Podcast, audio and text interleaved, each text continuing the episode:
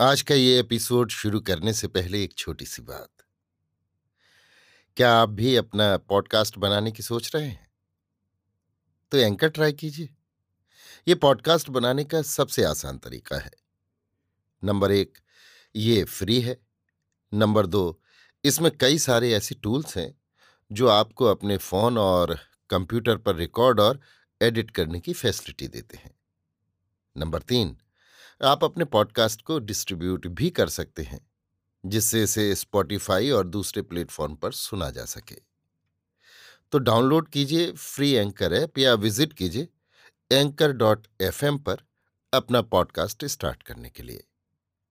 ये तो थी एक छोटी सी जानकारी, और अब शुरू करते हैं एपिसोड का सिलसिला।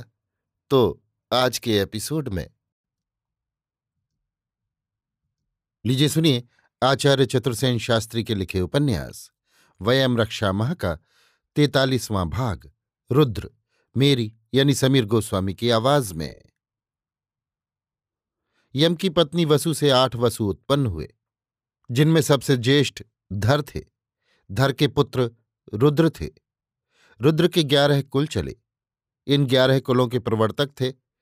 पहला अज एक पाद, दूसरा अहिर्बर्ध, तीसरा विरूपाक्ष, चौथा त्वष्टा, पांचवां वीरभद्र, छठवां भैरव, सातवां हर महेश्वर यानी शिव, आठवां त्र्यंबक, नौवां सावित्र यानी कपाली, दसवां शंभु और ग्यारहवां शर्व यानी पिनाकी। रुद्र के चार स्थान प्रसिद्ध हैं। प्रथम मूल स्थान मूजवान पर्वत हेमकूट यानी हिंदू कुश का प्रत्यंत पर्वत, जो पश्चिम कोह सुलेमान से बहुत उत्तर सफ़ेद कोह यानी श्वेतगिरी धवल से भी उत्तर में है। यहाँ ही सोम होता था। इसी के पूर्व की ओर क्रौंचगिरी है, जिसे अब काराकुरम कहते हैं। इसी का विदारण कुमार कार्तिकेय ने किया था। उमावन शरवन इसी स्थान के आसपास है। यहाँ के आगे की वायु बहुत प्रचंड है। इसी से रुद्र को तूफानों का देवता कहा है। इस प्रदेश में मूजवन महावृष बाहलीक तथा मारुत जातियाँ रहती थीं, जो आर्य न थीं, परंतु मारुत लोग देवराट इंद्र के सहायक हुए। दूसरा भद्रवट कैलाश के पूर्व की ओर लोहित गिरी के ऊपर है, उसके नीचे ब्रह्मपुत्र नदी बहती है। तीसरा कैलाश हिमाचल प्रदेश का मानसरोवर के निकट का स्थान। पर्शिया के एक प्रांत में शंकरा जाति अब भी निवास करती है। पुराणों में रुद्र को मरुतों का पूर्वज माना गया है। रुद्र को वृषभ के समान शक्तिमान तथा दुर्धुर्ष तेज वाला बताया गया है। ये जरा रहित स्थिर यौवन तथा सर्वाधिपति माना गया है।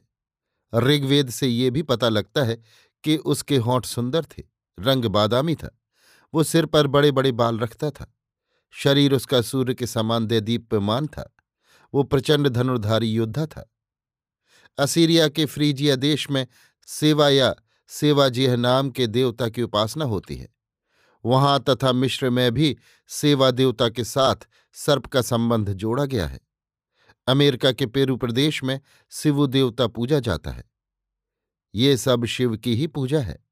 पैलेस्टाइन देवों का पाल नामक धाम था, जो दैत्यों ने छीन लिया था।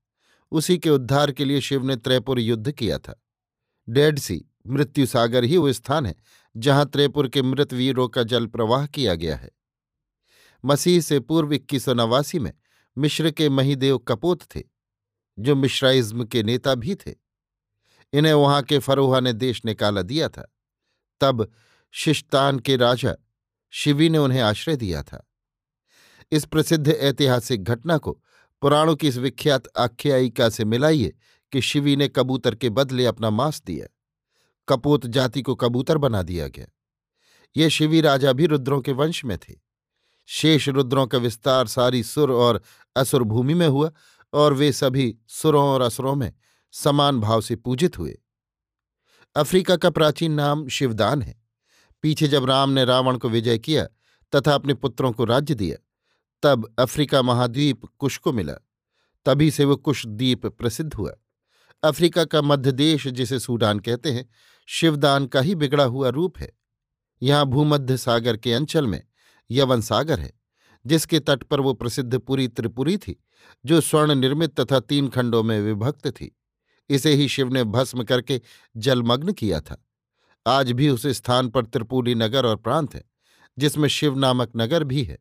शिव के इस महाद्वीप में आने के पूर्व यहाँ प्रसिद्ध पृथ्वी विजयी चाक्षुष उर और उनका पुत्र अंगिरा आ चुके थे तथा तमाम द्वीप पर अधिकार कर चुके थे।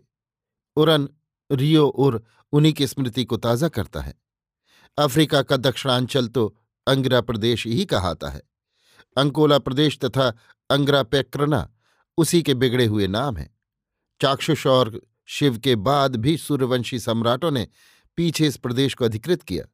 मानधाता यानी मांडाटे, अम्बरीश यानी अम्बे, मलिंद ताम्रकुंड प्रदेश यानी टेम्बकू, दमी प्रदेश आदि इसी बात के द्योतक हैं। इरिट्रया प्रदेश भी आदित्यों ने जय किया था। इरिट का अर्थ सूर्य है। मत्स्य पुराण में लिखा है कि ब्रह्म राक्षसों का स्थान नलिवी नदी के तीर पर है। ये संभवतः रावण के ऊपर ही व्यंग है। यदि आप अफ्रीका के नक्शे को ध्यान से देखेंगे तो आपको ज्ञात होगा कि अबिसीनिया के मध्य में एक तन नामक झील है। जिसके पूर्वी तट पर तीन पर्वत हैं। ये तीनों पर्वत मिले हुए हैं और तीन ओर से इस झील को घेरे हुए हैं। चौथी ओर नील नद है। ये त्रिकूट पर्वत है जिसका उल्लेख पुराण में है। अम्बरीश मंधाता के पुत्र थे।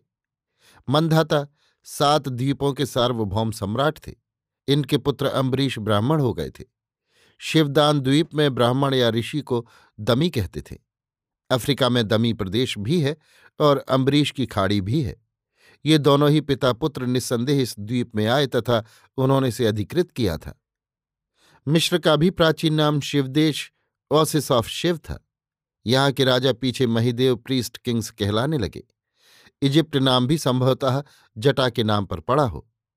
एक रुद्र का नाम कपर्दी था। कपर्द का अर्थ है जटाजूटधारी त्रित्सु लोगों को भी ऋग्वेद में कपर्दिया कहा है। संभवतः कपर्दी उनका नेता हो और वे यहाँ के आदिवासी हों।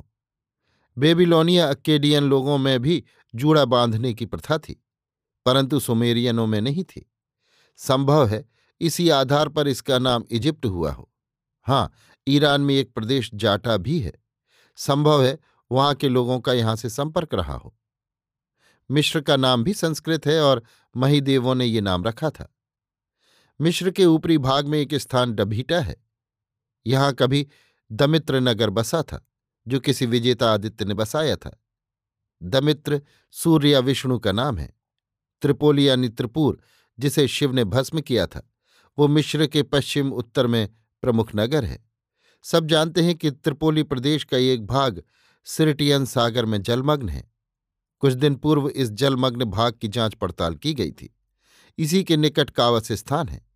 ये दैत्य याजक शुक्र के नाम पर है। क्योंकि शुक्र का नाम काव्य भी है। मिश्र देश भूमध्य सागर के तट पर है। इस सागर में आद्र सागर, एड्रियाटिक सी है। इसी के नीचे यवन सागर है। आर्द्र इक्ष्वाकु के पुत्र थे और इनके पुत्र यवनाश्व थे। इन सूर्यवंशियों ने संभवतः अम्बरीश और मानधाता से भी पूर्व इस द्वीप पर अधिकार किया होगा, जिनके नाम पर ये समुद्र हैं। विचारणीय बात यह है कि मानधाता और अम्बरीश के स्मृति चिन्ह प्रदेश के नीचे के भाग में हैं, जबकि ये दोनों समुद्र द्वीप के सिर पर ही हैं। अग्निद्वीप भी यही है। मुनि नदी तथा अशांति नदी अफ्रीका में है। अभी आप सुन रहे थे आचार्य चतुर्सेन शास्त्री के लिखे उपन्यास, वयम रक्षामह का तितालीसवां भाग, रुद्र, मेरी यानी समीर गोस्वामी की आवाज़ में।